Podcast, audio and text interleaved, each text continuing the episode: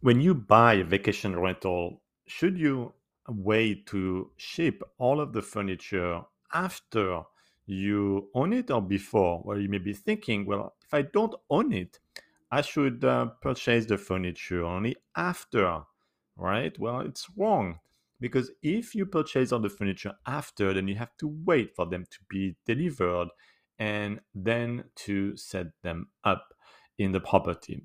So, what I would recommend, what I do is that I buy the property when I sign the documents, because at that time the risks are pretty much zero.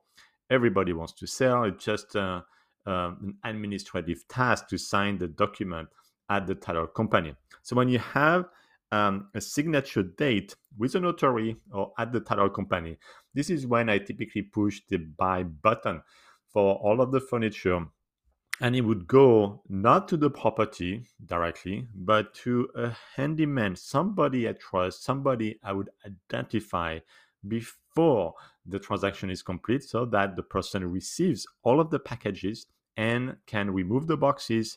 Believe me, it's a lot of boxes, not just the furniture, but all of the appliances item and uh, like the small kitchen stuff, the small decorative stuff, the artificial plants, and so on.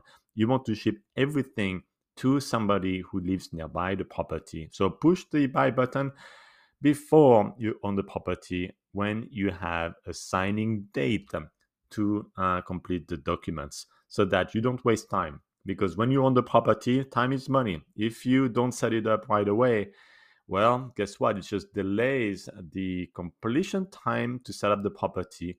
And the bank is not going to care much because the bank's going to want their money of the mortgage no matter what. So better to set it up quickly.